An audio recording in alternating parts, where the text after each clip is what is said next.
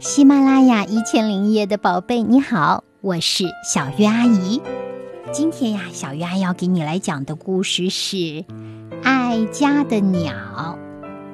故事的名字叫《爱家的鸟》，会让我想到我自己是爱小朋友的阿姨。我爱给你们讲故事，还爱给小朋友写书。最近呢，我的新书《陪你长大》一套四本也正式出版了，希望你有机会能读到它。现在，让我们开始讲《爱家的鸟》这个故事吧。它是由广西师范大学出版社出版的，是来自魔法象图画书王国当中的一本。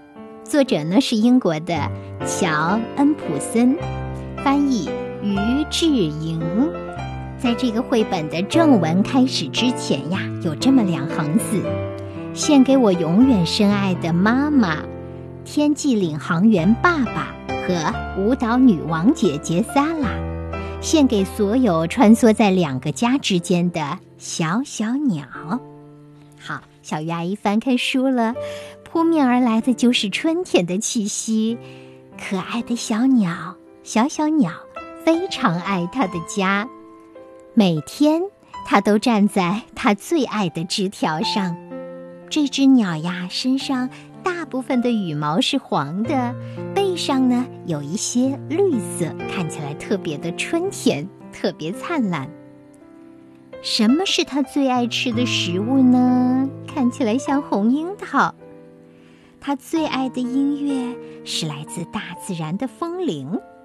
他最爱的风景是，啊，他的家，对，他的家所在的地方，周围的世界呀，放眼看去都是他最爱的风景。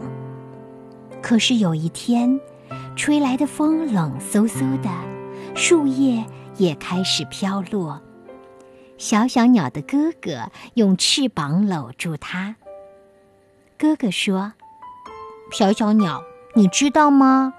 家不是一个固定的地方，它可以在近处，也可以在远方，可以很大，也可以很小，可以在很热的地方，也可以在很冷的地方。有时候还可以有两个家，就像我们一样。现在是时候往南飞，去我们冬天的家了。那里食物充足，还吹着暖暖的风。从春天到秋天，树叶变黄飘落，那么小小鸟就要离开它出生时的家了。一想到要离开家，小小鸟就很难过。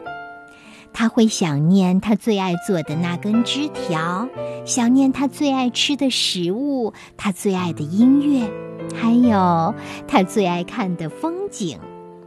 那他该怎么办呢？突然，他想到了一个好主意，他要把自己最爱的东西通通带上，这样不论到哪里都会觉得像在家一样。于是他找到了很多的樱桃，于是他把那些树叶风铃放进了自己的巢里。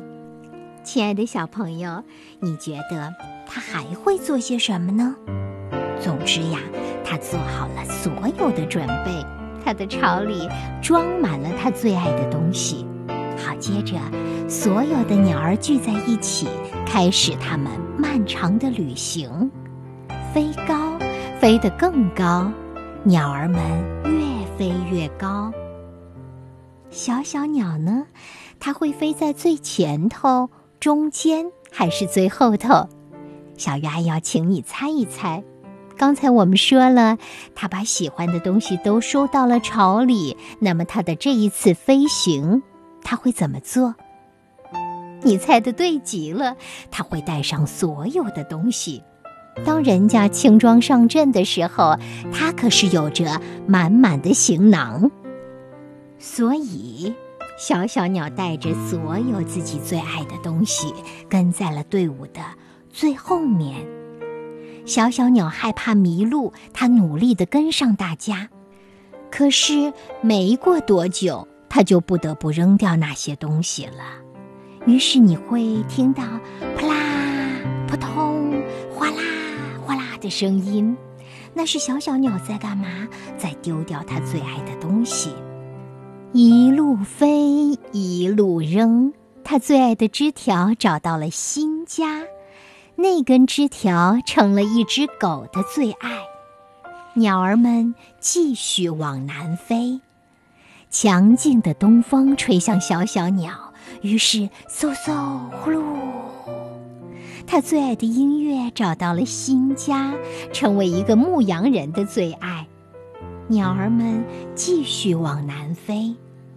乌云滚滚，响雷阵阵，轰隆隆，轰隆隆，震得小小鸟晕头转向。于是左一摇，右一晃，小小鸟最爱的食物也找到了新家，它成了一头豪猪的最爱。鸟儿们继续往南飞，又过了许多个白天和黑夜。